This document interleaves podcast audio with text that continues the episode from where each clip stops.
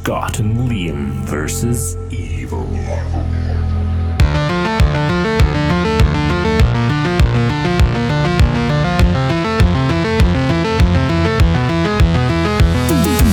So, say you wake up one morning and you have the power of invisibility. What do you do?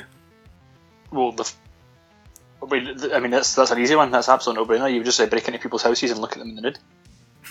Just look at them? Yeah. I mean, because you, you, you, you tiptoe a fine line from becoming just uh, a voyeur to becoming a, a rapist. So, yeah. There's there's nothing there's nothing wrong with uh, getting a wee peek. Is there? I don't know how how fine that line is. I think I would go full Kevin Bacon and Hollow Man. I would just be raping everybody. It's, it's go big or go home, innit? Huh? Oh, years and years ago, like, I had a pal, just in case he's listening to this, I won't say his name, but his mum his mum was absolutely smoking. She was, like, the first MILF I'd ever encountered, and I always imagined, like, see if I was invisible, I would sneak into her house and just watch her get dressed. And then, obviously, like, as I then discovered masturbation and stuff, I was like, I would just sneak into her house and be like, like just smell her. And it then got, it started to get out of hand, but luckily, it just, I kept it all in my head, and I've never... I've never been out invisibly raping people. Yeah. Welcome to Scott and Liam versus Evil, episode eighty-four. I'm Liam. And I'm Scott. And if you didn't already guess, or haven't seen the poster that will be uploaded along with this episode, we are discussing, because it's my pick, The Invisible Man from nineteen thirty-three. How do you feel about that, Scott? Well... I bought the box set, the Universal Monsters box set that, that this movie was contained within. Um, I had looked at it once before. It was in Sainsbury's when it first came out for fifteen pounds, and then I never bought it. And you said that's a good that's a good price for that. And then I seen it on Amazon for like twelve pounds, and I thought, you know what? I don't like black and white movies. I don't like old movies, but that's a lot of Blu-rays in one box for twelve pounds. I thought I'll, I'll go for it. Long story short, for that that part is I, it came in through the door. And the, bo- the the box was a wee bit dented, and there was a wee tear on one of the sides. And I thought, that's just rubbish, because that just looks crap. So I emailed Amazon and said, look, I'm quite a pernickety about my D V Ds. I like them to be in good good nick. Uh, and then he says, right, do you know what we'll do? We'll just give you it for free. I was like, ah, fair enough. I'll take a rip box for free. It's so shit, man. I paid like fucking sixty quid for it when it first came out. uh, But I like how, even though you don't like black and white movies, you don't like old movies, but just because there was a lot of discs, you bought it. Which makes me think, if you ever brought out like a fucking snuff collection, you'd snap that shit up, despite how disgusting it is. Yeah, well, as long as there's a poster and a wee book that comes with it. A wee poster all about snuff. Aye. To be honest, that sounds like the type of shit I should be watching. Yeah. According to some of young Liam's invisibility fantasies. Maybe snuff is just the next progression. Mm-hmm. That should I take. Ah well. So The Invisible Man uh, was released on November thirteenth, nineteen thirty-three, and it was directed by James Whale. It is part of the Universal Monsters universe. Was this was this the first one? It was not the first right, one. Okay, just check. Do you want the trailer, then the history, or do you want the history and then the trailer of Invisible Man? What do you want, Scott? Uh, trailer me first. Trailer, then here is the trailer for The Invisible Man.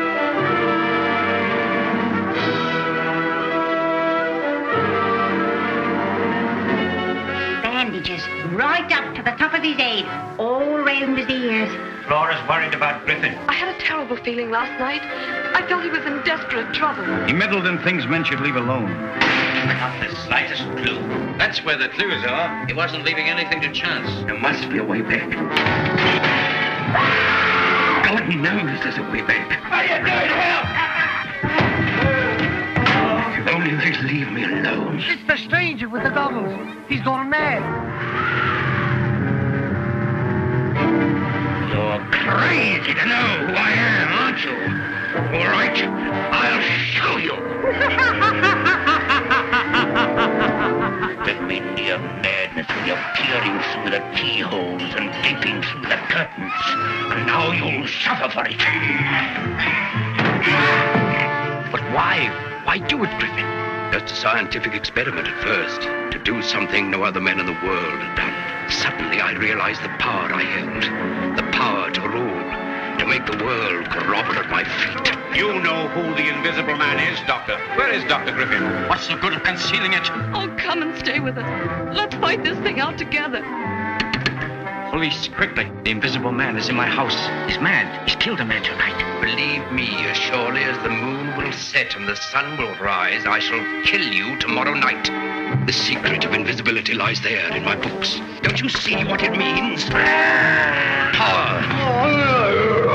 Power to walk into the gold vaults of the nations, into the secrets of kings, into the holy of holies. To make multitudes run squealing in terror at the touch of my little invisible finger. Even the moon's frightened of me. The whole world's frightened to death. I'll lay traps that even an invisible man can't pass. Into your stations now. Watch the wall. Help! Help! He's here! He's here!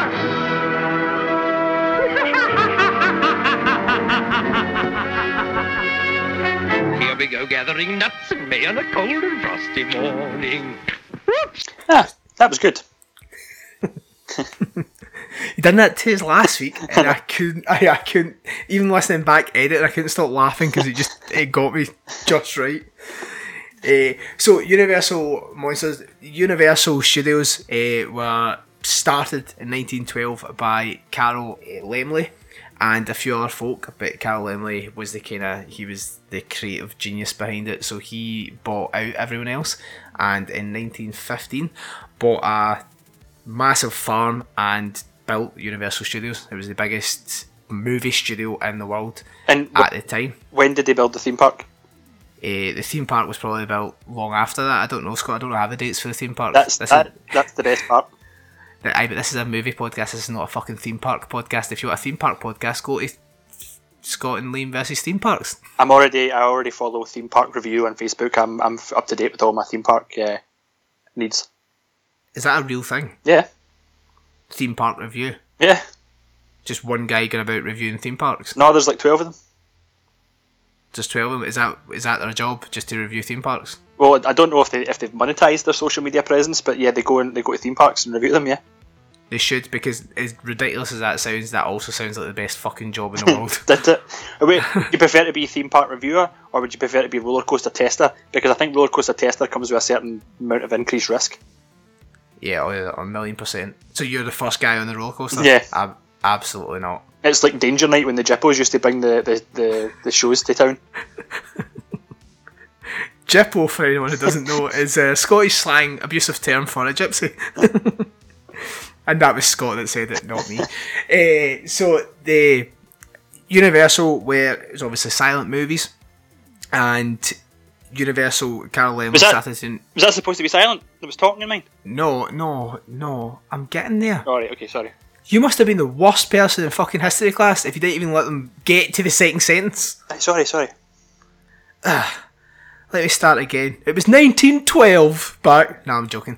Uh, so, as through the twenties, they, they noticed that some of the horror movies that Lon Chaney, Lon Chaney Senior, like Da Lon Chaney, was in uh, with Phantom of the Opera and Hunchback of Notre Dame, were doing really well. So, official first talkie kind of sound film was The Jazz Singer in nineteen twenty-seven.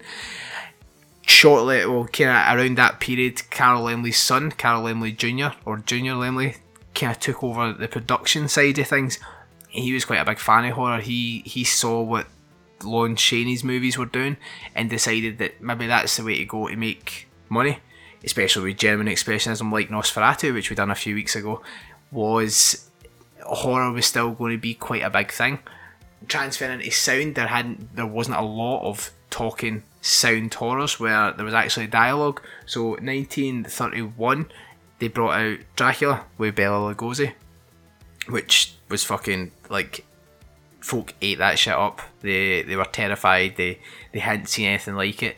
So Carl Laemmle Junior thought, right, this is this is where we go here. So he then done Frankenstein, which was the November nineteen thirty-one, The Mummy, which was December nineteen thirty-two, and then it went to Invisible Man, which we were talking about, was then nineteen thirty-three.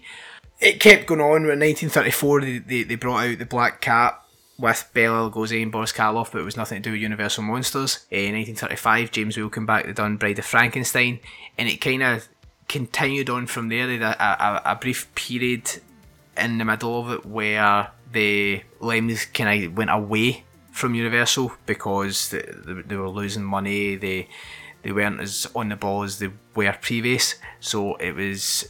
Uh, somebody else came in to produce the movies who didn't like horror at all and started doing like musicals and comedies and stuff like that. Anyway, so the horror took a kind of back seat, but the original Universal Monster movies were the fucking tits. I don't care what you say, although we're going to get into that, but they were the tits. They were... A lot of the acting and stuff in it was people from theatre because they, they didn't have horror actors. They didn't have... a lot of movie actors who could do sound. They were all used to silent stuff, so to get somebody who could handle a dialogue and be on screen and act, they had to turn to theatre, which is where James Whale came from, directing theatre. Boris Karloff was theatre, Bela Lugosi was theatre, Claude Rains, who's in The Invisible Man, was theatre, eh, and just had a really distinctive voice. Boris Karloff was originally meant to be The Invisible Man, but there was a kind of contract dispute going on. Carl Laemmle Junior wasn't giving him his full contract, and Boris Karloff walked away and just said, nah, fuck it, I'm not doing it. So they got James Whale in to direct, who seen Claude Rains in a play in London. I thought he had a really fucking distinctive voice, and they got him in, they did a screen test. They said it was probably the worst screen test I've ever seen. It was awful, like laughable, but James Whale heard his voice and thought, no, that's the guy, like, we don't need M D to really act because you don't see him for the duration of the film until the very end, so we'll get him, he's a cracking voice, let's do it. And Invisible Man came out to absolutely rave reviews. Folk loved it because there's such a there's such a great balance, in my opinion, between the comedy and the horror. Like, there's a lot of kind of dry sarcastic wit in it that Frankenstein didn't really do, Dracula didn't really do, and The Mummy didn't do. They were they were out and out to terrify, whereas Invisible Man was kind of, will terrify you with this thing, this science thing that you don't understand, but also maybe make you laugh a wee bit. So, light years ahead of its time. I was going to ask them, because I'm not sure what it is in my notes, I might find them as, as we go through, but I wasn't sure if it was kind of comedic because I'm watching it now, or because it was meant to be and it was it was received that way at the time as well. The bit at the, the, the beginning, at the bar, Claude Rains' character, uh, Griffin, the, the way he deals with the people in the pub, the way he deals with being invisible and what he gets up to as his kind of mind starts to go, that was all for comedic effect. That was funny at the time and it's funny now. So, right. We did, the reason we didn't do Dracula, to take Scott and the... the horror trip, didn't do Dracula, didn't do Frankenstein, because Frankenstein is a f- like Frankenstein is so special to me that I can't have him slagging it. Well, not even in a funny way, like I would just actually get really wound up. So at least The Invisible Man, which also I really do love and I don't want you to badmouth, but I can handle that way better than I could handle you badmouth and Frankenstein. I also don't think it's possible to badmouth Frankenstein. That's the fucking reason we're all here. It's because Frankenstein was a fucking brilliant movie, and then I do went, do you know what, horror's really cool. Let's do that. Uh, so, let's go into The Invisible Man. I take it this obviously was a first watch for you? It was a first watch, yes. Can I start first off? Uh, the movie is sponsored by the N R A, with the tagline, "We do our part." I was like, what, your part in what? Murdering hundreds of school kids? In nineteen thirty-three, though. This was before the Second World War, so there wasn't a whole lot of school shootings. The N R A were actually probably still seen as quite a, especially obviously in America, where people still think that now, but it was seen as quite a kind of good organisation to be a part of, and people would take the money off them to finance things till the cows come home because, well, it's in their fucking Fifth Amendment. Is it the Fifth Amendment? Uh, first. First, I don't know what the Fifth Amendment is. No, wait, that's wait, how much. I think it's the second. And one of their amendments, Americans fucking love guns, man, and they're allowed them. So the N R A thing at the time, that's that's not as controversial as it would be now. Okay. Uh, so we start off by seeing uh, a guy kind of wrapped up. You don't really know who he is or anything about him just now, but he sees a sign that says the town's half a mile away. I'm like, walking half a mile in that weather? Aye, good luck, pal. Uh, and then I find out reasonably uh, soon. I was like, right, good, they're speaking in this one. That's okay. Aye, we're now, because we're now into the thirties, it's now, there'll be no more silent movies. That's, you done Nosferatu. Uh, I know you watched Cabinet of Doctor Caligari on your own. Yeah. We'll get maybe get to that in a future episode, but that that's us done with the, the silent things. So at least we're talking now. Hopefully you can relate, and hopefully you can actually start to appreciate what these movies are. So I've, I've, I've, that's time served then, is it? That's the the apprenticeship? No, no, no, no. You're still you're still years away, okay. As in decades, decades. As far as movies go, uh, away from finishing your apprenticeship. But you done Nosferatu. You didn't hate it. That is a good a, a good start. We'll see how we get on with this. But no, you're, you're still you're still very much an apprentice, Scott. Okay, right. So the the first uh, the first line in this movie is the couple of guys chatting in the bar, and they're talking about um, sucking someone's little willy. I don't know. I think I get the tone of this movie way wrong.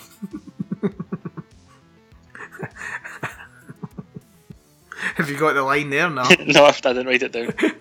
I think they're talking about a man named Willie. Oh, right, okay. I don't think it's anything to do with an actual penis. Okay, so then get you... your mind get your mind out of the fucking gutter, Scott. Okay, so then you move to the other side of the bar, and you have a really really shite darts player.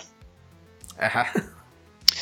And then, uh, so then, he, then the Invisible Man comes into the bar and asks for a room. I think he's told, uh, "You can't. It's too late." And he says, "No, give me a room, bitch." And she says, "All right, okay."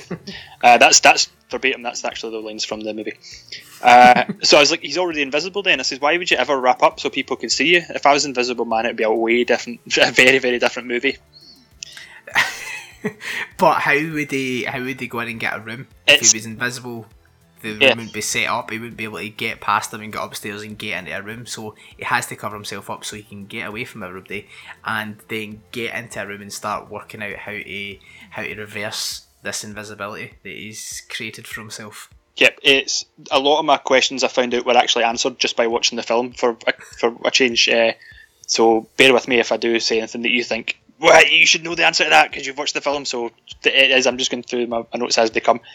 Um, I did I did notice though, as she comes out the bar and goes through the next wee hatch and goes through the back to the rooms, that uh, all the women are drinking separately in the back room, the way it should be.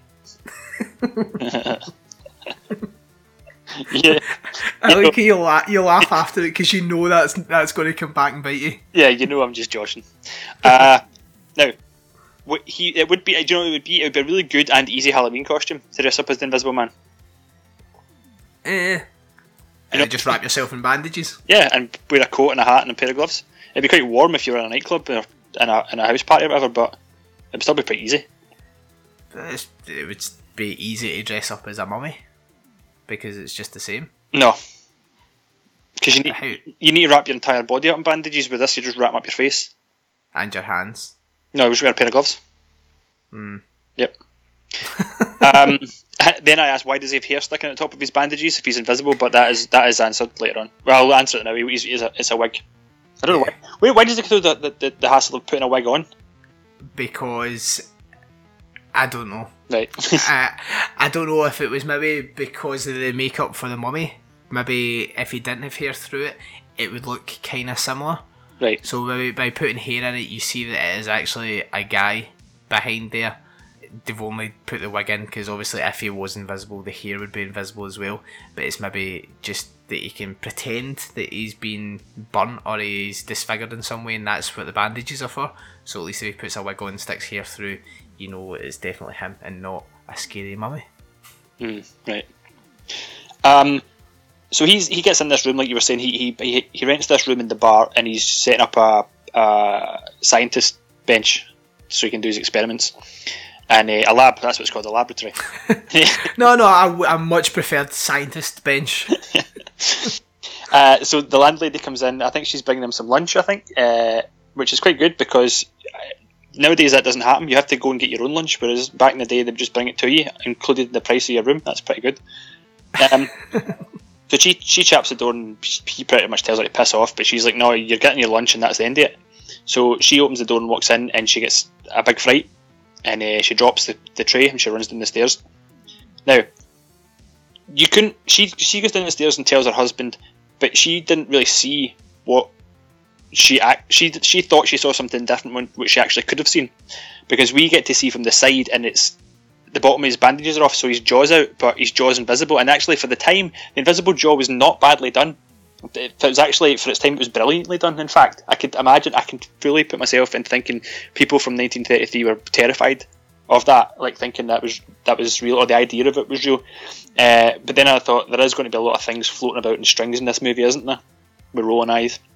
Did you know the work that went into that? Like, they they basically had the actor wearing a black kind of velvet hood, shot him in front of a black screen, and then they, they had to layer the different frames. There was one of the, one of the one of the scenes where he's in front of the mirror. It's like four different things they've had to film and then layer it up as a picture, two film positives and two negatives, to make it then look like he's not there. The amount of fucking work and the way it actually looks is incredible for nineteen thirty-three. It's it's probably it is obviously incredibly intelligent and really really well thought out and done, and it's also that you could probably follow it from there to green screen, like to get to where we're at now, like the special effects we've got now. If nobody started it, we wouldn't be. I mean, today's effects weren't. They didn't just pop out of nowhere. They didn't just like invent them straight away. They have developed over over years. So yeah, it's, it's amazing. Like people have like figured it out from the start. Yeah, green screen is just an easy way to do this. Whereas back then, you you couldn't just colour it in green and impose the thing in. You had to do it manually by picture. So you had to have the background, the the foreground on top of that, with the black velvet thing of his face in between that to make it look like he wasn't there. I think it's it's so... That's why I like all these movies, because you watch it and you go, it's fucking fascinating, because you can see the workings in each of the bits. Obviously, that's how young, like, fucking Tom Savini and that got into doing makeup, because they watch these old films, they start thinking, oh, I can maybe do that at home. Whereas if you watch things, the makeup things now, there's no way you can go into your kitchen and you can do all of that. But with these movies... You, if you had a camera, obviously you did back then, but you uh, run about with your pals, you could technically do some of this stuff, to some of the makeup effects that they have. It, you could do this with your friends, and I think that's fascinating. They couldn't obviously do green screen back then because it was black and white, but you obviously aren't following the right uh, Instagram pages if you don't think that people can do modern special effects in their own houses. I, I know that they can, but if you're a if you're a twelve year old boy, you're watching Transformers, you go to your pals, right, I think I know how they just made that fucking lorry turn into a robot. I think we could do that. No, we're going to the park to try and find out if Andy's left porno magazines lying about. Actually, not anymore, because you, you have the internet, so you don't need to go. That that, that whole ideas, that whole uh, coming of age adventure is gone for kids these days. Literally coming of age. Yeah. Would you see see any of the porn you actually found in a bush? Did you ever? Did you ever jack it to it, or did you just like leave it there and look at it, or did you actually like take it home and just fucking rip the head off? No, I just left it there. It was mainly just like the star, if I remember right, in our park. The gypos left. You need to stop going against the gypsies, man. Cause no, gy- the gypsies left it. No, they were mental. They threatened to stab me on multiple occasions. So why would you then take a podcast and start fucking abusing them? If anything, that, that is a guaranteed one-way ticket to a stabbing. I'm, I'm bigger now, though. You, you, the bigger you are, the harder you can get stabbed. But I know we we found one in a bush. We did stay in like a village in Airdrie, though, and I, I still don't know where whoever the, the guy that left it bought it, because it was fucking disgusting, man. It was just, it was proper seventies bush, but it was like seventies bush that was coming to get you. It's like, oh, I, I, I don't know, I don't know what that was about.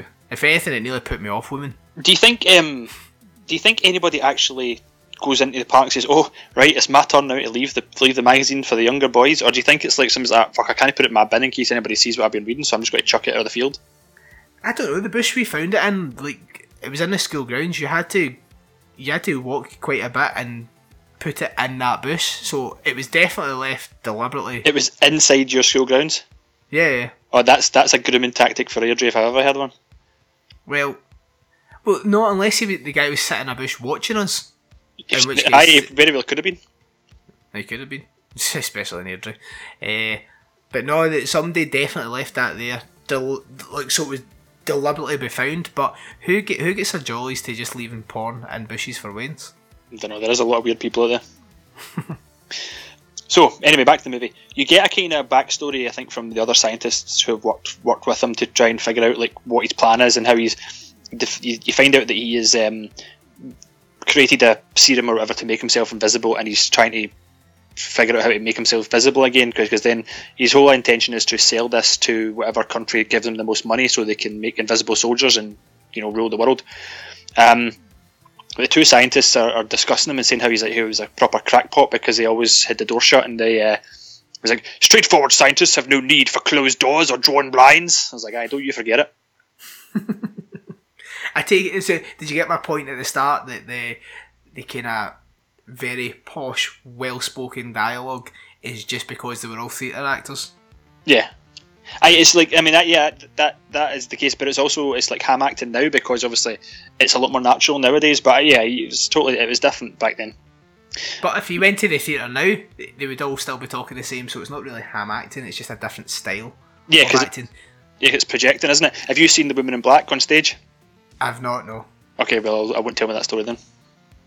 I think you've told this before, possibly. Have I? Yeah. Just tell it anyway. Just spot if you if you've not seen the Woman in Black stage show and you you're going to see it in the next couple of weeks, skip ahead about like a yeah, minute. yeah. Uh, basically, the story is if you've seen the movie, the story is um, like of Daniel Radcliffe. The Uh, the stage show version is Daniel Radcliffe as an old man telling his story to someone who works in the theatre to try and like m- make a stage show of his story to show his family and show everybody what he experienced. So it starts off um, the the old man is reading out his diary, and it stays quiet because he's not a theatre actor. He's just trying to tell the story across. And somebody in the audience that we were watching was like got up and left because like, ah, nah, straight away. So this, this is within the first ten minutes. Like, nah, this is shite. This guy can't act. I'm out of here. And they're like, and it's part, it's part of the thing because then the boy comes on, like walks on, like all projecting and ham acting, and tells him he needs to like project so that he, the, his voice reaches the back of the theatre and stuff. And I thought that, that some pompous fucking idiot just got up and left within five minutes. And then he's probably in a fucking podcast somewhere talking about how he went to see The Woman in Black and the guy couldn't act and it was shit and he walked out and it's it's a shit stage show and he didn't actually stay for the full thing. Yeah, that's the you, fucking problem with people, man.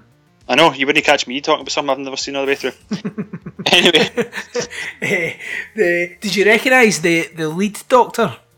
Uh, which one was the lead doctor? The, the guy who's also Clarence from It's a Wonderful Life. I've never seen that film before. Oh my god, man.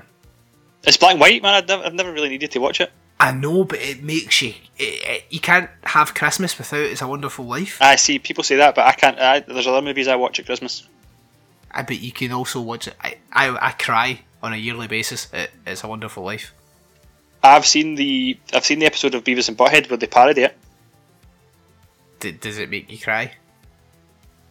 Uh, no. Just watch the fucking original one. Okay. But he, he's basically see the every time a bell rings, an angel gets its wings. He's the angel that gets its wings. Spoiler for it's the end of It's a Wonderful Life.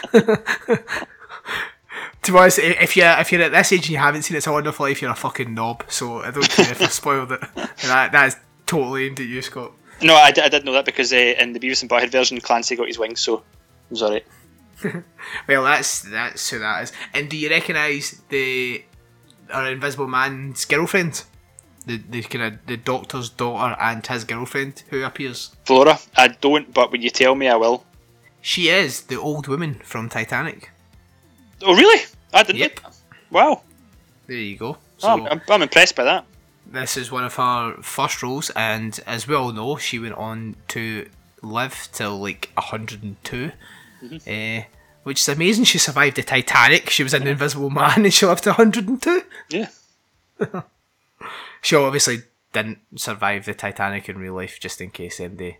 She might have. M D, I think she would have known. Like, I think that would come out as a as a known fact that she had survived the Titanic if she did. Yeah, that would probably been a selling point in the actual movie. Eh? Yeah, T- Titanic survivor. uh, aye. so her name's Flora, yeah, and the, yep. the, she comes in after like the two scientists are talking because one of the scientists is her dad, and she's pretty much been like she's been banging the Invisible Man, so she's upset that he's disappeared.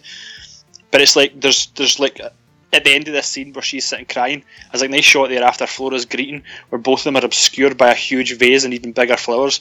But that's probably old techniques because I remember they they kind of made fun of these techniques in. Uh, Uh, Singing in the Rain, because they probably had the microphone stuffed in that va- vase because the two of them are kind of hunched over the top of it, so they try and obviously catch the, the their, their their lines. So obviously it's like at the start of the beginnings of the talkies, isn't it? Like yeah, yeah. yeah. We were well. The first talkie was nineteen twenty-seven, so well, that, that's pretty soon after then. This one, isn't it? Yeah, that's it. Well, Dracula was like the first horror talkie horror. That's yeah. what I tried to get out in my. my historical facts at the start that I kind of waffled on for too long about. But yeah, that's exactly what that'll be. There'll be there'll be microphones and stuff hidden in it because it was all done on the Universal lot. Yeah, it was all done on the set. Okay, so we we go back to um, what's his name? Griffin. Griffin. Yeah. Right. We go back to Griffin in the in the, the inn or in the the hotel, and he's uh, working away in the room, and the landlady goes back in. Can't remember what she does, but she does something to make him drop his. Uh, potions or throw them at her or something. He's pissed off. A whole day's work ruined by a foolish, ignorant woman. I was like, he's quite an angry chap, isn't he? Screaming and shouting about life and death, where he should be creeping about, looking at folk in the nude and making people believe in ghosts. How iconic is that voice, though? Yeah, it is. It is quite a good voice now. But but how this next part? She's a bit hysterical, isn't she? Like, Jesus, holy fuck, what acting? That's screaming. She like she like looks at him like an invisible man, and she just looks at. I can't remember if she even says it, she looks at him, oh my god, you're invisible! Ah! And runs out and then just has, I think about it again, two seconds later. Uh, ah!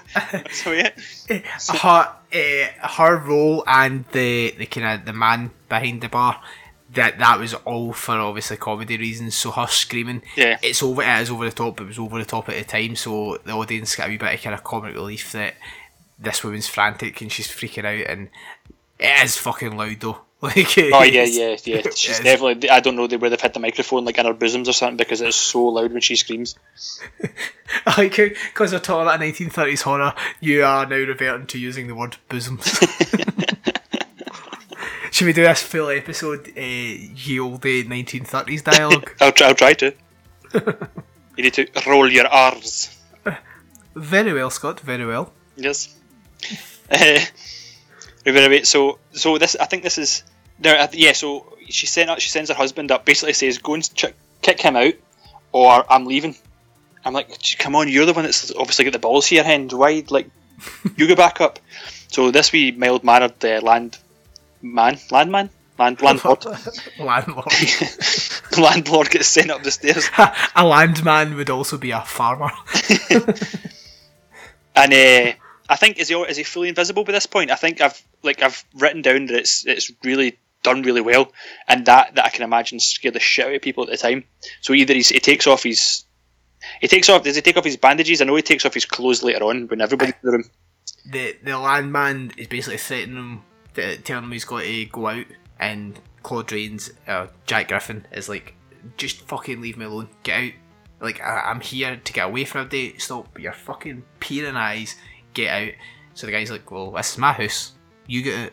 So Griffin basically grabs him, fucks him down. I think his hands are uncovered, yeah. possibly. Uh, fucks him down the stairs, which is quite violent. Yeah, for nineteen thirty. And then yeah. the landlady comes in and just starts fucking screaming again.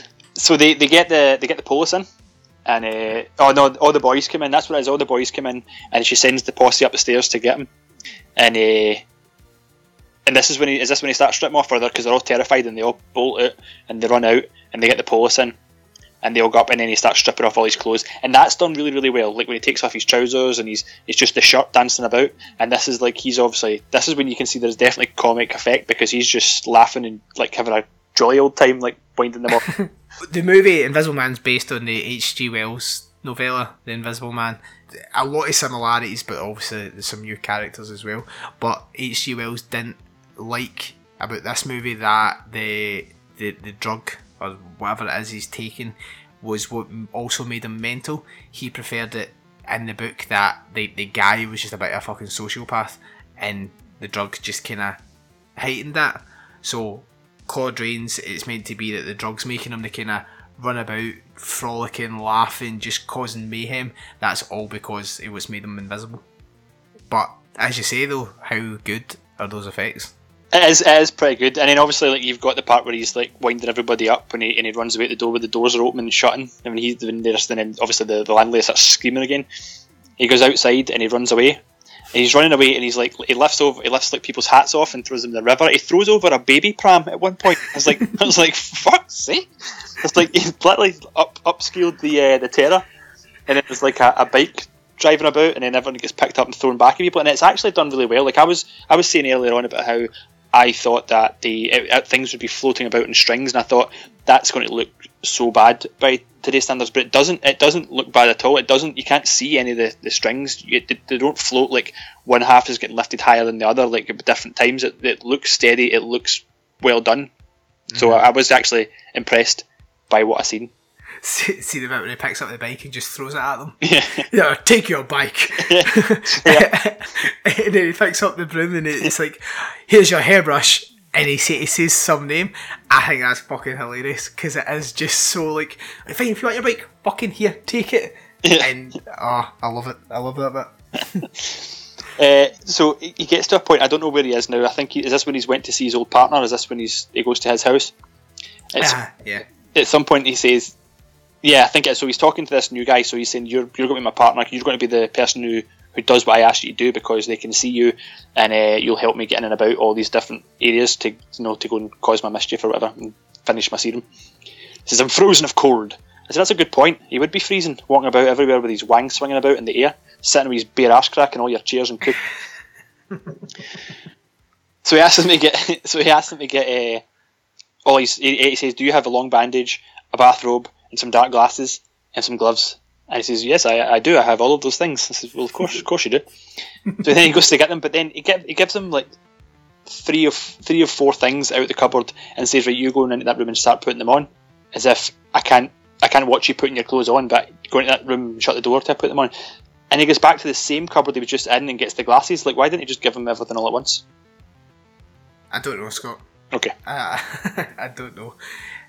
But uh, the getting dressed though could have been because the idea of a naked man on screen, although you don't see it, but the fact that he's getting dressed or undressed could have been a thing that the the kind of advisory board weren't happy with, because in Sweden when this movie came out they had to put, see like where he's walking through the snow and the, the prints are in the snow, they had to still look like he was wearing boots, because in Sweden they they Well, they didn't ban the movie, but they didn't accept the movie because if it was bare feet, it's it's too in your face that this is a naked man.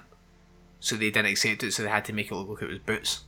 That's mental, innit? It's like, did I see the scene the first time when he takes off all his clothes, when he takes his trousers off? I, you do envision envision his butt, like just, even though you can't see it, you see through him because he's invisible. You just you imagine his butt just standing there. Um, so he puts on all his, his new clothes. This is another version of the outfit you could wear for Halloween. It's maybe a bit cooler.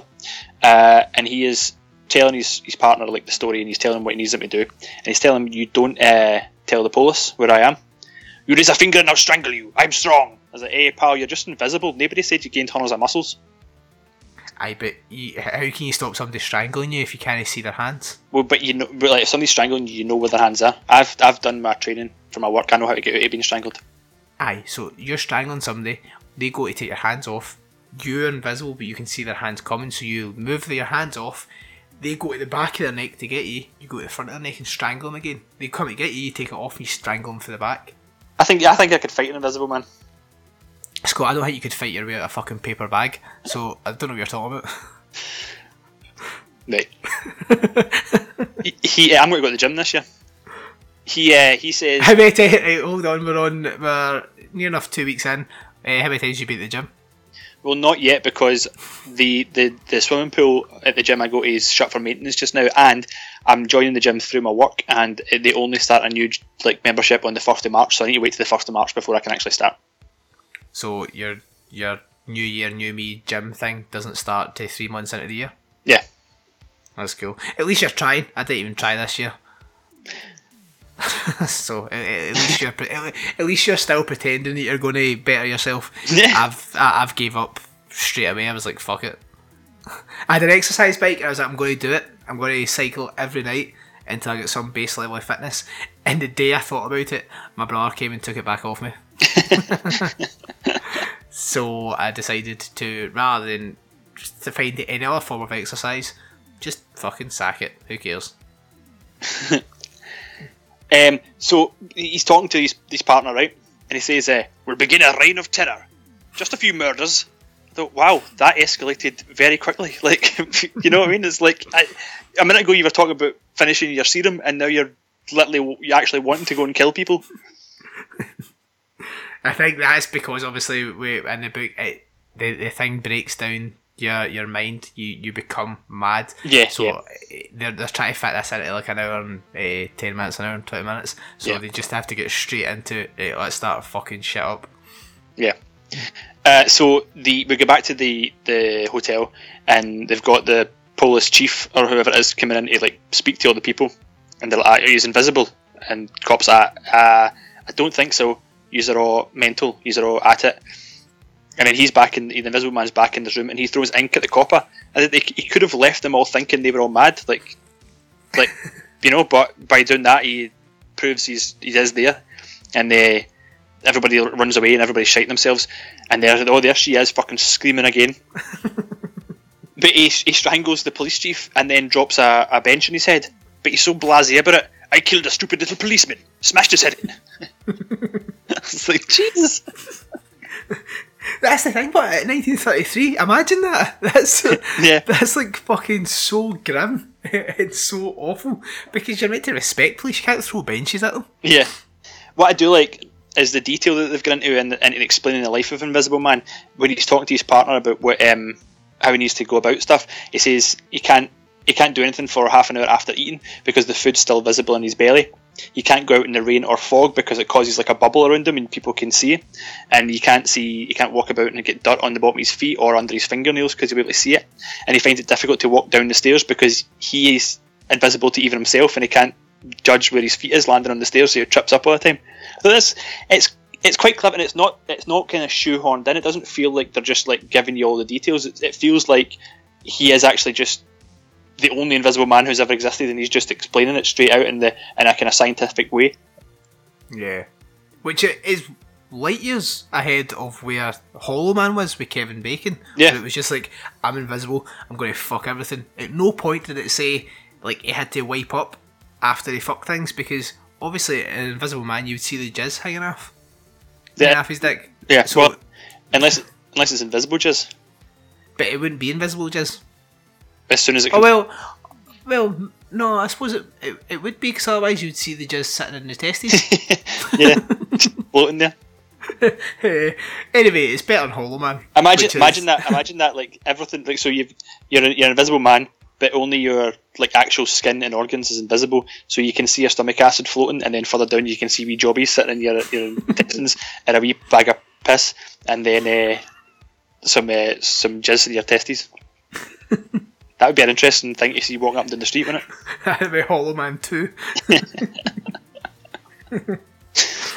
uh, so this is when people start to like, They're, they're going mental now because they're like, oh shit, there's an invisible man hiding somewhere in town, we need to get him.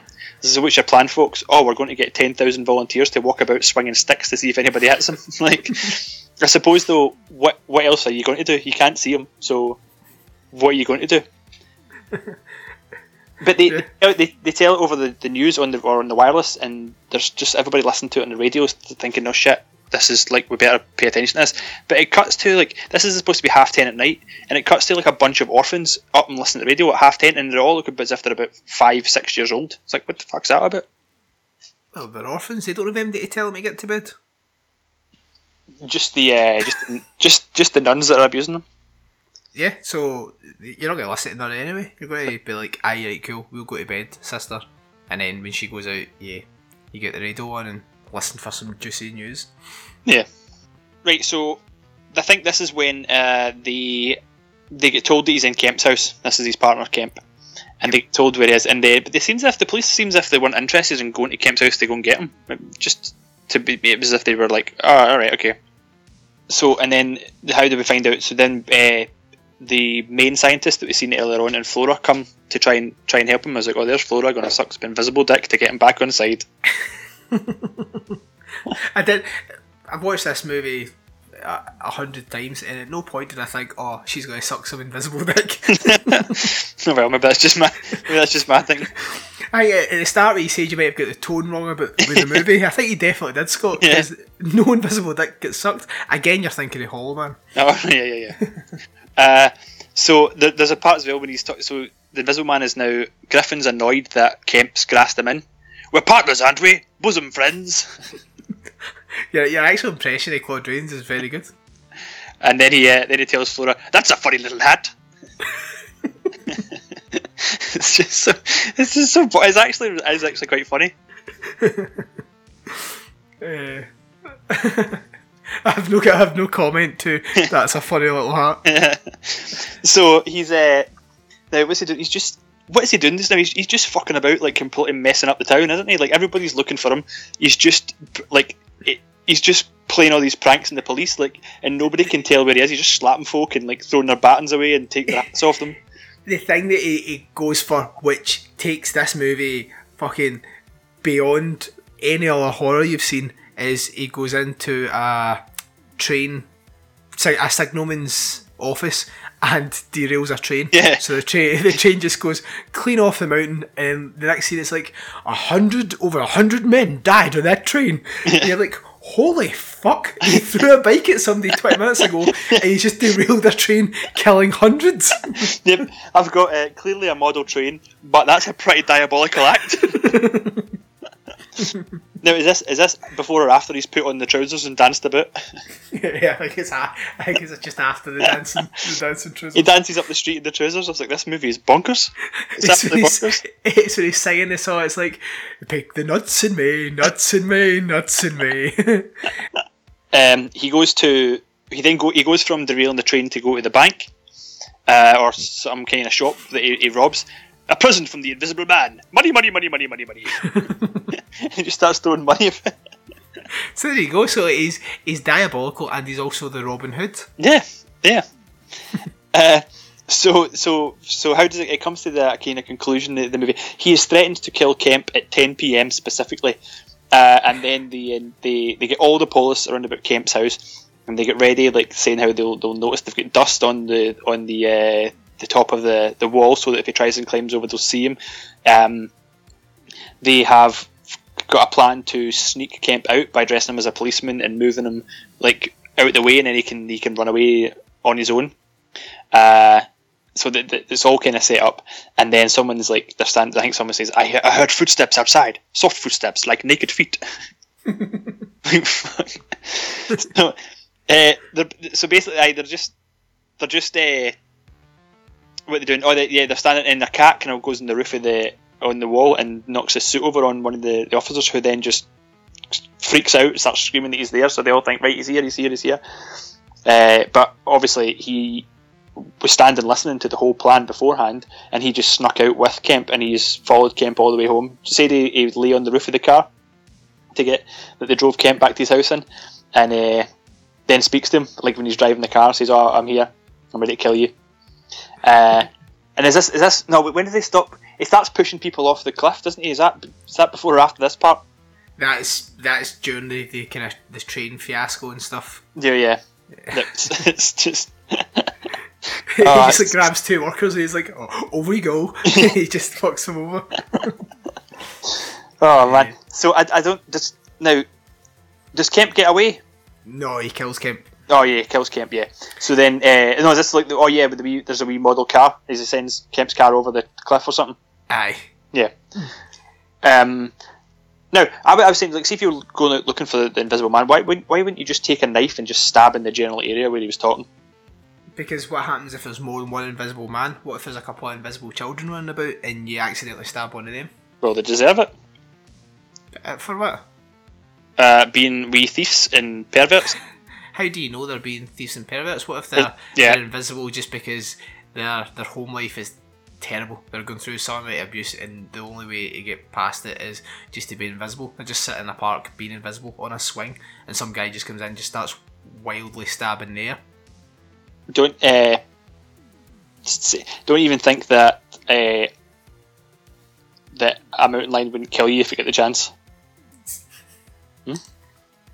I think. What? I mean, I think instinct. Yeah. Everybody knows that invisible people are thieves and perverts. That is a, that is a sweeping statement. There yeah. could be invisible people out there that aren't perverts. I just don't believe you. It's to say, remember the programme Bernard's Watch? Yeah. They did the exact same thing with the same pal and the same hot mum, where I thought if I could stop time, I'd sneak into that house, I'd hide in her cupboard, I'd d- resume time and just watch her getting dressed. Yeah. Thank fuck I didn't actually ever act on any of my, my child urges, because I would be in jail now. But the thing, if your parents watch, they would never catch you. Although the postman would probably come in and say, eh, I'm going to take this watch off you now, Liam, because uh, I'm not using it the way we intended. Six nights in a row you've camped out in that woman's cupboard. uh, so yeah, so basically he kills Kemp and then he hides out in a barn. Yeah. Now the the farmer then sees him because he can see his breath. Yep. Um, you can see he, he he falls asleep in hay, so you can see the kind of hay going up and down. Yeah. Yeah. Now is this wait is this before or after they make the footsteps in the snow? Because I was that scene where he's making it. I was like, that must have been pretty hard to make the footsteps in the snow. Like obviously it's just like film it, stop it, make the next footstep, film it, stop it, make the next footstep. But like you need to like. I, I, I'm trying to imagine the, the machinery and the, the gadgets like to not, you know, to float above the snow to put the footsteps in. You know, I mean, it's probably was it's probably relatively simple if you had the mach- like machinery like a truck and like a ladder or something like to balance yourself out. But it just looks pretty cool because you can see you can see quite a distance on either side where there's no like the person who's making the footstep isn't making any other footsteps. You know what I mean? Yeah. What they had was a. a kind of little platform that was covered in the fake snow, and they had basically the boot cut out, so they would drop it and then obviously film it, and then they would, they would keep dropping it from this platform. I watched that, or heard that in the behind the scenes thing. I still couldn't quite work out though like where the fuck they were dropping it from, because surely if they were on that platform they'd have to drop it, fuck off, shoot, go back onto the platform. So I yeah. didn't quite get that either, which yeah. for a movie from the thirties, if you're watching it going, how did they actually manage that? That's yeah. impressive. Yeah, I was uh, that was quite good. Um, so they so they, they find out that he's in the barn, so they surround him on all sides like a big circle of police around about this this uh, farmer's barn, and they then set it on fire. Yep. Uh, because you know that's the best way to kill an invisible man. Now I don't remember what happens. How did they catch him? Because he ends up in hospital.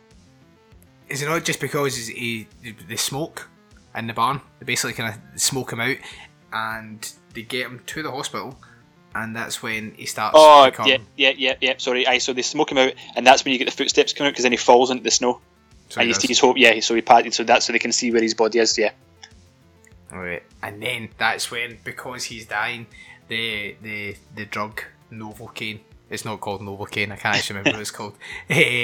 Is get out of his system, so you in another fucking very good scene, he goes from invisible to skull to f- kind of muscle to actual Claude Rains, and that's the first appearance of him in the in the movie, and he's now dead.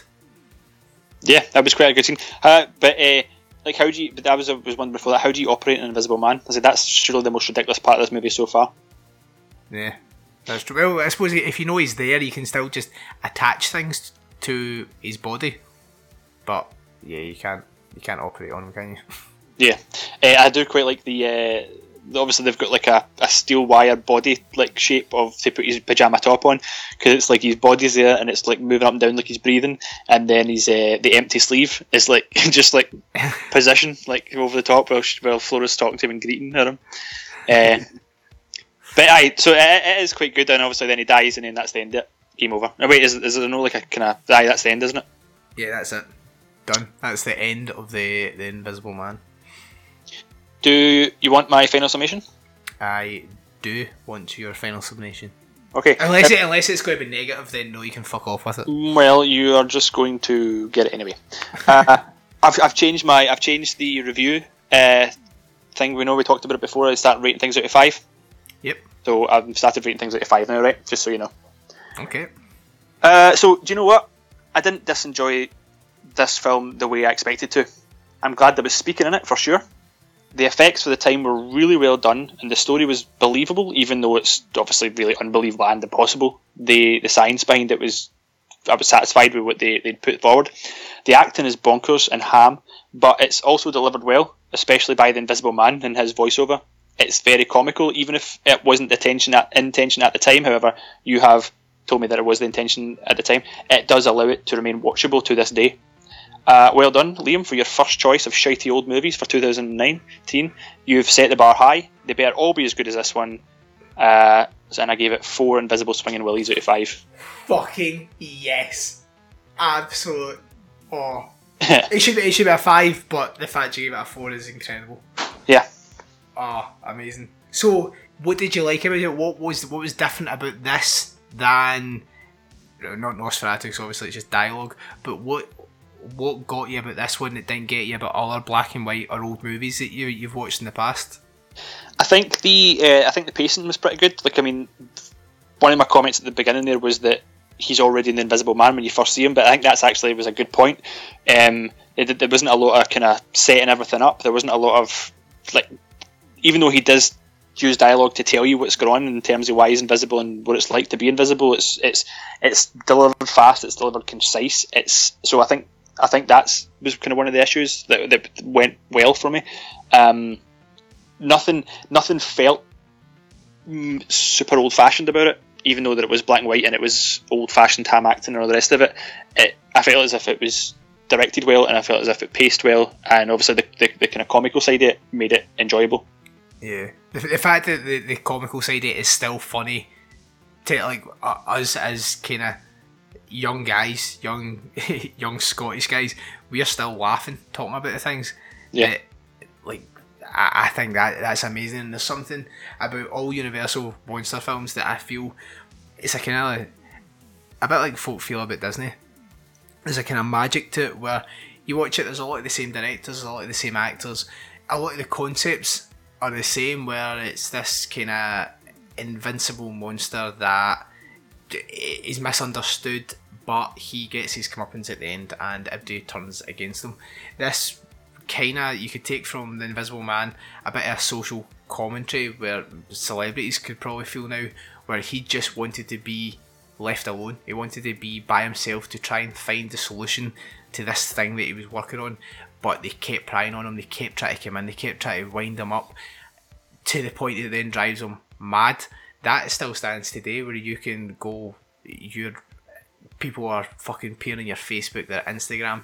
You, you never get a break, especially as a celebrity, and it can drive you fucking mental. I think with Universal Monsters, a lot of that stuff, it, it can still resonate today, and I think that's why all these movies hold up. I think that's why I, I've always felt a kind of a closeness to them, because no matter how you're feeling or that, you, you can still compare your feelings to these characters, these misunderstood monsters. And also, they're just fucking good fun. Yeah. yeah. Yep. And interesting as well, the Carl Laemmle, the senior, where the guy basically the guy developed the makeup for Frankenstein. He was a guy called Jack Pierce. He did the so he did the Mummy makeup. He did Frankenstein's makeup. He didn't really do the Invisible Man because there is no makeup in the Invisible Man, so to speak. But he in the kind of It was like thirty-five, thirty-six, he was the coach of the Universal basketball team, and they were invited to the Olympics, where which was obviously in Germany, and Carl Laemmle, who was Jewish, said he wanted the M D who worked for Universal to boycott the Olympics, not to go, because there was obviously run there was a country run by the Nazi party. So Jack Pierce and that didn't go, but seven of the other folk went. They actually won like the gold medal. But then he never worked for Universal again, and there's lots of stories like that. The same about the golden, the kind of golden age of Hollywood. There's a lot of stories that go about that. I think just are so fucking fascinating, because like, think about that, like, these guys were making movies and then were telling the, their actors, don't go to the Olympics because it's fucking Hitler. And that, I, I, I find that so fascinating. Yeah. Hopefully you do too, especially yes. now that you've enjoyed The Invisible Man. Yes, I did enjoy it. So thank you for forcing me to watch it. Would you now, whether I pick them or not, would you go back and work your way through the Universal Monsters? I'm. I think I will. I think I'll watch that whole box set, because you've not necessarily picked. Uh, you're not. You're not going through that box set in order. Uh, so far as as far as I know, with your picks and what I know is coming up. So I might. I might actually go back when I've got some time and just stick another one of them in, like on a Sunday afternoon or something. See how it goes. Do you think you would go back and actually just watch them in the order they were released, or do you want a recommendation, another one that I think you would like before the other ones? Um, well, yeah, because if, if there's more, if there's a couple that I like uh, more than others, then I'm more inclined to like them all. If I if I get a couple of them on board, if I get on board with a couple of them first before, because if I see a crap one, I'll be like, nah, they're all shite. Then watch Bride of Frankenstein. Didn't you watch Frankenstein first? No. Everyone, everyone who says they're a horror fan should already have seen Frankenstein or Dracula, but I'll let you away with it. But the Bride of Frankenstein, very similar to The Invisible Man, where there's some quirky, dark humour, also directed by James Whale. Uh, there's some quirky, dark humour, and it works. And it's really kind of perceived as the best of the Universal Monsters. I don't think so, but it's a fucking amazing film. So if you were going to go next, you can go to Bride of Frankenstein, and then if you enjoy that, go back and just do a run through them all. Okay, I will cool. try that. I will try that. Yes. So I'm so fucking happy, man, that you gave it four for all for all the times you wind me up. The fucking Ready Player One on your list. This, it seems like our friendship's actually kind of worth it just now, just for that this little moment that I feel a closeness to you, because you've rated it four out of five. That we might never get this again, so we should soak it up. I I, I appreciate our friendship right now, Scott. I yeah, appreciate yeah. it. Yeah, you're going to fuck it up because it's your pick next week, and you're going to pick something that's absolute dog shite. Okay, well, you never know. Maybe I pick something that's a modern masterpiece. Doubtful. Doubtful. Uh, so that was The Invisible Man. Uh, I am giddy. I have a full chubby about you rating this a four out of five.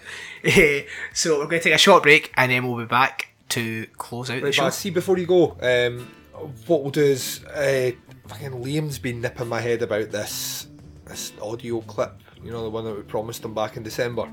Oh, he's been nipping my head about sending him nudes, but it's no fucking happening. he's, uh, he's, he's a persistent little bastard, um, but what we'll do is we'll record. I, I don't even I think it's like a fluff piece or wanting. I think it's like a, yeah we listen to Scott and Liam all the time, I listen to it while I'm at work drinking my coffee, uh, that sort of thing. So it's, it's going to be a tough slog, but we'll, we'll just I don't know I don't know I think the best thing to do is we just like get all the fucking anger about them. I had to spend the whole weekend with them, and they're dull as fuck. Uh, so we'll see. Have you no- have you noticed how Scott looks like the Chandler in Friends when it was the alternate reality? Check it out, Scott from Scott and Liam. Yeah, he, he could he could easily. Uh, yeah, the only way he could get more ridiculous is by having a flock of seagulls haircut, and he's not far off it. I think he thinks he's a lost boy. But yeah, what we'll do is, don't worry about this, like, we'll, we'll need to think of something nice to say about them. I'll cut out all this negative shit, so they'll never hear it, and they'll just well, let, Let's just not mention Liam's trousers then. If we're going to be nice about it, let's not fucking bring up his trousers, man. The, the, the, he likes a tight pair of trousers. I think it's body paint most of the time. I do, and I think he just tucks his junk up. Fucking wrong. Buffalo Bills he's it. A, he's a, he does. He Buffalo Bills it, man. Hard fuck me. Hard fuck me hard. He does. He does sound a bit like that as well. Just like a, he's a Glaswegian Buffalo Bill. Um, he, he has. I don't know if he has. He has a cat though, and not a dog. But I get the feeling he probably runs by and they're going precious, precious, like that. I get that feeling. It's, it's not even for Glasgow either, it's for fucking Hamilton, man. It's like a poor man's Glasgow. Do you know what I mean? Hamilton is Glasgow for minx. It's true. It says it on the Wikipedia page. Yeah, I mean, let's be honest. Uh, they're a show that clearly, they, they claimed they'd never heard of the Podcast Under the Stairs, but they're a show that obviously had heard Podcast Under the Stairs, had heard B A S V Horror, and decided that they'd steal the name, steal the idea, and uh, and then try and pass it off as their own. I mean, that's yeah. not cool. Yeah. Poor man's Gillan Roscoe. Do you know what I mean? Poor man's Gillan Roscoe. Yeah. Oh, I remember Gillan Roscoe, lads. But uh, without the eighties credibility. Without any credibility. I don't even give them the eighties credibility. Indeed, and they're like, indeed. Fucking, what are they? Like, I think they have a collective age of about ten, maybe, if that. Possibly. I don't know. Possibly. Yeah. I don't know. I suppose we need to say something nice about them. It's alright though. Aye, I'll, I'll, I'm, I'm really fucking bored talking about these cunts now. Let's just fucking do something. Let's just yeah. say something about them. It's cool. It's cool. I, I'm going to delete all this bit out. I need to worry, and what they'll get is the nice bit. So uh, we'll yeah, record. yeah. We'll record that in. Pair of pricks. We'll record it in three, two, one. Hi, this is the Baz from the Podcast Under the Stairs, and I like to listen to Scott and Liam versus Evil when I'm at the gym. Those guys are great. So, have you been watching anything else then? I have. I went to see The Favourite, which was the director of Killing a Sacred Deer, that one from your list last year that you never watched, yeah. and The Lobster. I wasn't keen on it. No. No. Good movie. Like, technically, really good. Acted brilliantly, but the story, I just, it wasn't my cup of tea. I, I, I kind of left it a bit meh. Three out of five. Is it a, is it like a horror film or is it a dark no, film? No, it's it's basically a story about, it's kind of three women. One, Olivia Colman is yep. the queen. Rachel Wise is a, a kind of a like handmaid type, basically the one who's actually running the country because the queen's a kind of a clusterfuck, and then Emma Stone comes in, and it's basically her and Rachel Wise's kind of rivalry to be the favourite for the Queen. Right. And th- there's some funny bits in it and stuff, but it just, it's kind of Edward, it's not Edward, it is Edwardian, that kind of style, and I've never liked that. I don't like it in paintings, I don't like it in programmes, I don't like it in movies, so I think it just, it fell flat for me. Alright, the way that the way that you call me a black and white racist, you're a period drama racist? Yes. For Edwardian period dramas, yes. Okay. I'm a Ed- Edwardianist, anti-Edwardianist. uh, I also went to see One Cut of the Dead, uh-huh. which was fucking amazing. Right. Uh, I actually bumped into Duncan from Podcast mm-hmm. Under the Stairs, and I fell asleep twenty minutes in, but it's only because the screen was tiny. I was like fucking three foot from it. I was warm as shit. And the camera was moving about too much. I was like, I'm going to be sick. I'm going to have to fall asleep. So I fell asleep. So I woke up ten minutes later, and I was like, oh, I have no idea what's fucking going on. And everybody was laughing at some bit. I was like, oh shit, I wonder what happened there. And then I get straight back into it, and I loved it. So five out of five for me, but I need to watch wow. it again to see those, those that the ten minutes that uh, that I missed by sleeping. Yeah. Uh, other than that, just sticking through Netflix and try to find some good things. What about you? Uh, I've watched a couple of films. I watched a couple of things on. Um, I finally watched Attack of the Adult Babies. Right. Film made What'd by Dominic Brunt. Aye, it was it was okay. It was better than I thought it was going to be because the premise, what I seen, what I heard them talking about it last year at Fright Fest, and what I kind of clips and whatnot I'd seen, I thought this is just going to be really immature. I'm not going to get the grips of this. But it was on Horror Channel, so I watched it, and it, it it had more of a story than I thought it would that it, it was going to have. So it was easier to follow, and it was easier to get like on board with it. And then towards the end, some of the explanations of what these rich old men were doing and why they've always done it, I kind of got a feeling of uh, it was kind of like Dominic Brunt's take on the film Society. I thought, right, okay, I can, can I see? I probably won't watch it again. It's it is quite immature, and the shit cannon and all the rest of it. It's a bit gross out humour, um, but it was better than expected. Uh, the Society kind of comparison is actually quite interesting because I never thought about that. Uh-huh. Yeah. Uh-huh. Um, the now what else have I watched? I watched a film called uh, When Angels Sleep. I think it's a Spanish film. It's on Netflix. Uh, it's uh, it's kind of all right. It's quite annoying, to be honest with you. Um, In fact, it's very annoying in the middle. There's, it's, it's some daft cat and mouse game about a guy who accidentally runs somebody over, and then the lassie thinks that he meant to do it. He's trying to help her. He's running, chasing after her through the woods, saying, "I don't want to hurt you." She thinks that he is trying to hurt her, and it's just like, will people just stop running and just fucking speak to each other, because this movie does not need to exist. But um, ugh, it's it was it was alright. But what I started watching, which is not horror, but I'm fully into it, is I started watching Brooklyn Nine-Nine. Yep. My sister's been telling me to watch it for ages, and I'm like, done. I'm not interested. I've watched a wee bit yet. I don't get it. Andy Samberg's funny, but his Lonely Island band, I'm like, three songs are funny, the rest of them I don't think are funny, so I'm like, I probably feel the same way with Brooklyn Nine-Nine. But I thought, I'll give it a go, and I'm hooked on it. I think it's brilliant. I think it's hilarious. It's so good. It's so good. Yeah. What series are you on? Uh, two. I'm at season two, episode three or four, I think, just now.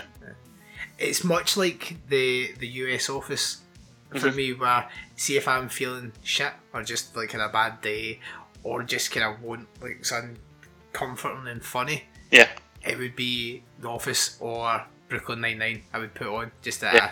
Or It's Always Sunny in Philadelphia. To be honest, yeah, uh, it's just e- each episode gets funnier. Even the more like the more you watch it, it's still funny. The the characters are so good.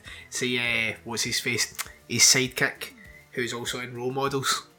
Uh, uh, Charles Juliet. He's he's outstanding. He's hilarious in every scene he's in. Everything he says is fucking hilarious. Aye, I do I do quite like it. I think it's hilarious. And the uh, the secretary lassie, uh, Chelsea Peretti. Aye, do you know who she's married to? Who? Jordan Peele. Oh, really? Yep. So there you go. Well, there I go indeed. So yeah, that's us. That's been episode eighty-four. For the first time in a long time, I have finished an episode actually not hating every part, every part of your being, every part of your soul, uh, every memory that we share as friends. Yeah, now you know what to do to to achieve that. So stop picking shite films, and you'll always finish on a high. I will murder you. That's it. The war- the warmth is gone. Back to thinking you're a scumbag. Uh, so, thanks everybody for listening. Thanks for joining in. This is now the first proper episode of twenty nineteen. This is now where it's back to my pick, then Scott's pick, then my pick, then Scott's pick, and then eventually we'll give it back to the group, who will pick a Lindsay Lohan film, fuck it all up for us again. Uh, so, yeah, tell everybody where they can find us, if you will. You can find us online. That do. That's it. w w w dot scotland versus evil dot com. Everything's there. Uh, our Facebook group link, our Instagram link, uh, our Twitter link, our SoundCloud link, our iTunes link. Yeah, we're on Google Link now as well, our Google Podcasts, apparently. Yeah, yeah, I don't know how that's happened. Mm. I take it it's an automated thing. Yeah, although I think that just happens when you're, when you're that good. You get picked up. Yeah, man, let's keep thinking that. Yeah. Uh, if you're on the website on your phone, if you don't see any kind of menu, just turn your phone horizontal and it'll be there. I think it's it's a problem with the site, but I don't know how to fix it. So until I do, just turn your phone sideways and then you can see the little icons for Instagram and stuff. Cool? Cool. Happy? You're not, you don't want to change your four to a five? No, Definitely no, happy? No, no, I'm happy, I'm happy. Right. Cool. Then we'll see you guys next week for episode eighty-five. Bye. I'm the Invisible Man. I'm the Invisible Man. Incredible how you can see right through me. I say yeah, yeah, yeah, yeah. I'm the Invisible Man. Whoa. I say yeah, yeah, yeah, yeah. I'm the Invisible Man.